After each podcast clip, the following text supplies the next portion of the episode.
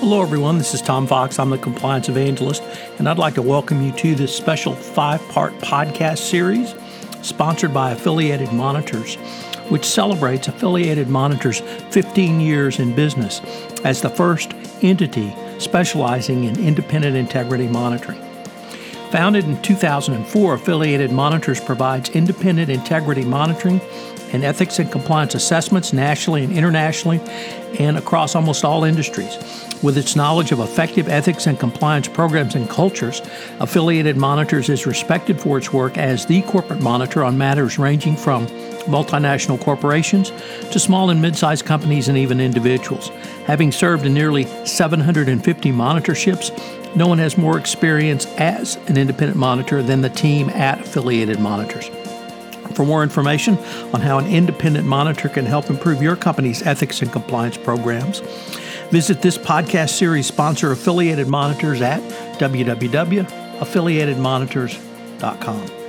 In this special five part podcast series, I visit with Rod Grandin. Rod is the managing director of monitoring services for affiliated monitors in the Washington, D.C. area. We take up the timely topic of federal contractor responsibility for compliance and ethics.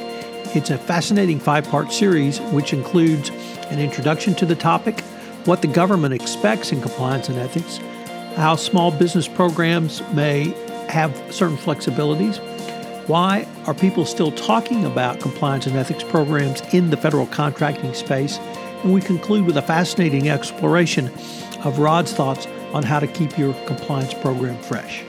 I know you'll enjoy it, whether or not you are in the federal space, public space, or private space. There are lots of lessons learned in this special five part series. This five part series is sponsored by Affiliated Monitors, and it is a special presentation of the Compliance Podcast Network. Hello, everyone. This is Tom Fox back again with Rod Grandin. Rod is the managing director of monitoring services for affiliated monitors in the Washington, D.C. area. We are on a five part uh, exploration uh, of which today is our final episode, and we've been taking a look at federal contractor responsibility. Uh, Rod, I wanted to end this uh, podcast series by asking you how can a contractor, uh, federal contractor, keep their compliance program fresh, and what were some of the things that you saw when you were sitting across the table from them, uh, as you told us in episode one, when you were wearing the uniform? All right. Well, uh, so the up to this point, we've talked about the the federal, essentially the the federal marketplace and the rules applicable to the federal marketplace when it comes to ethics and compliance programs. Um, and we talked about some of the features of those ethics and compliance programs, the need for a good infrastructure that is a code of conduct, policies, procedures that are aligned with the business's operational risks. We talked about the need to train and to have ongoing communication within the workforce. And we also talked about the need to periodically test the effectiveness of the ethics and compliance programs and how that's scalable from large to small businesses and that small business concerns particularly should not be afraid of embracing uh, efforts to promote integrity in their business operations. But where I want to focus today, Tom, is on this notion that even the regulations uh, that are in place, and as a practical consideration, you cannot create an ethics and compliance program and then not monitor that program for effectiveness. Too often, in my view, I've seen companies that come in who have gotten into trouble and who say, but look, we have an ethics and compliance program. We have a code of conduct. We do training. But once you scratch behind this paper facade, you find that the code of conduct is is not even aligned with the business's operational risks. You find out the policies and procedures have huge gaps when it comes to trying to uh, promote the conduct that is be necessary given its operational uh, activities. Uh, and you find that the training is is a terrible a terrible exercise that, uh, frankly, angers the workforce rather than educates or motivates the workforce, this stuff quickly falls apart. So the challenge for businesses is to not only create, but to sustain these programs.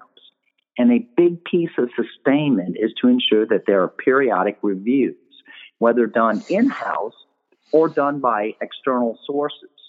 Now, I turn uh, at this point again to the regulation that is in place. As I mentioned in earlier podcasts, for those federal contracts over five and a half million dollars with over 120 days performance that are not uh, acquisitions for commercial items and where the contractor is not a small business concern, part of the requirement for an ethics compliance program is that the contractor will conduct periodic reviews of the company's business practices, procedures, policies, and internal controls for compliance with the contractor's code of business ethics and conduct and the requirements associated with federal contracting. And these reviews include monitoring and auditing and periodic evaluation of the effectiveness of the infrastructure and the efforts that are in place.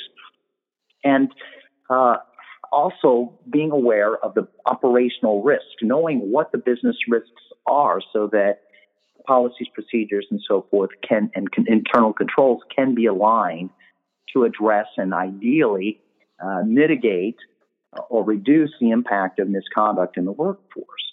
Um, but it comes down to the need to be constantly diligent in ensuring that, that whatever's been put in place is effective. Now, contractors can conduct the, these reviews internally, and some do, and some do quite uh, quite a good job of this. And that requires that they go in and assess the effectiveness of the organizational structure. You know, what are the reporting lines? Does the compliance officer have access to the senior executives? Does the compliance officer have access to the board of directors? Are there regular reports that go back and forth? Is the compliance officer and the compliance team a part of business, daily business operations? Uh, the last thing you want is for your compliance people to be what I call the bubble people, where they float in once a year, provide training, do their thing, and then they float away until next year. Uh, that would be bad. Uh, businesses should be periodically reviewing the adequacy and the completeness of the code of ethics and business conduct and other policies and procedures. Again, business risks are constantly shifting. They shift when, when the laws change. They shift when businesses move to new markets, when businesses adopt uh, different, different uh, objectives, or there's a merger, there's an acquisition. Again, changing workforce dynamics. The risk environment is constantly changing, and this infrastructure, policies, procedures, and approach for promoting ethics compliance have to be kept fresh. There's a need to, to make sure that the training that is being provided is effective, whether it's formal or informal, to make sure that there's some sort of a feedback loop. Uh, companies must assess whether they have enough options for reporting potential misconduct, whether it's through the chain of command, whether it's directly to senior executives, or whether it's through anonymous reporting. Are businesses checking to make sure that their anonymous reporting services are functioning properly? Um, and then also uh, taking a look at uh, a very objective look at how, how, how does the company respond when there is a potential concern, when potential or suspected misconduct occurs?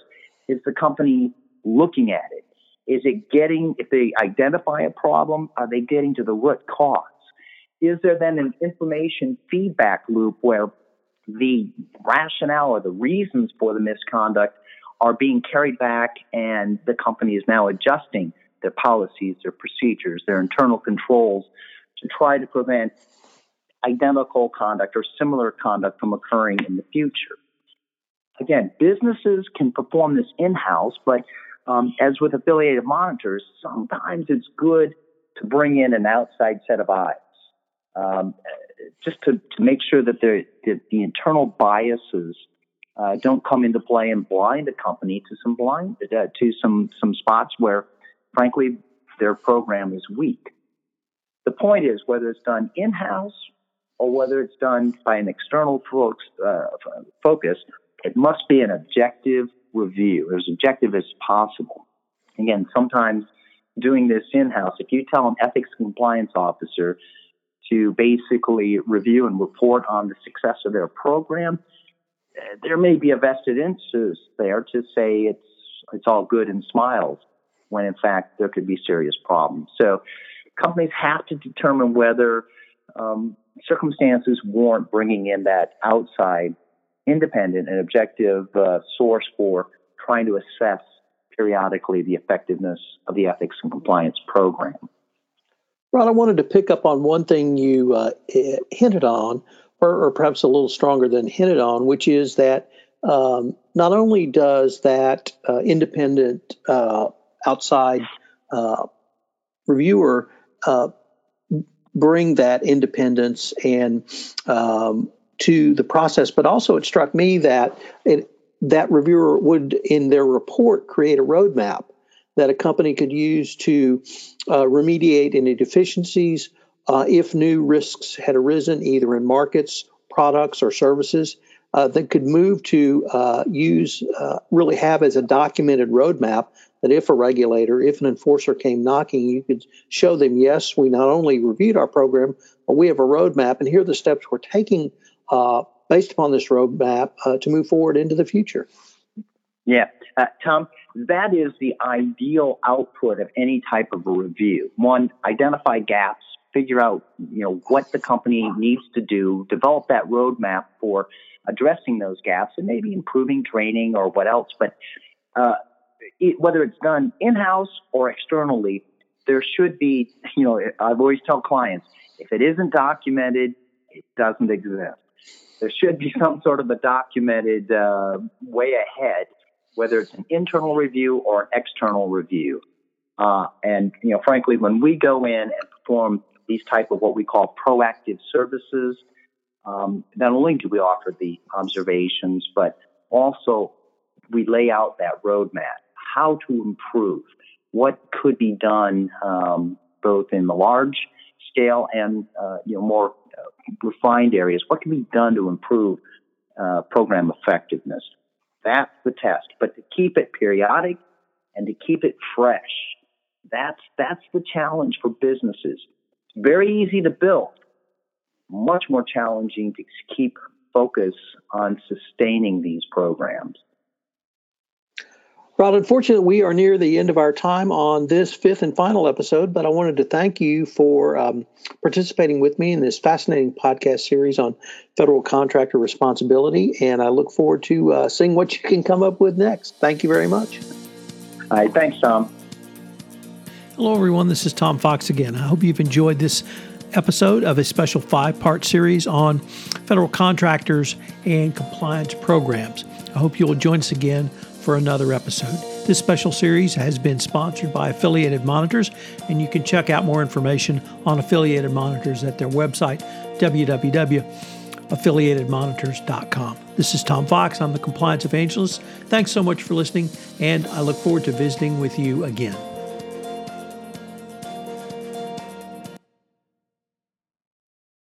This podcast is a part of the C Suite Radio Network. For more top business podcasts, visit c-suiteradio.com.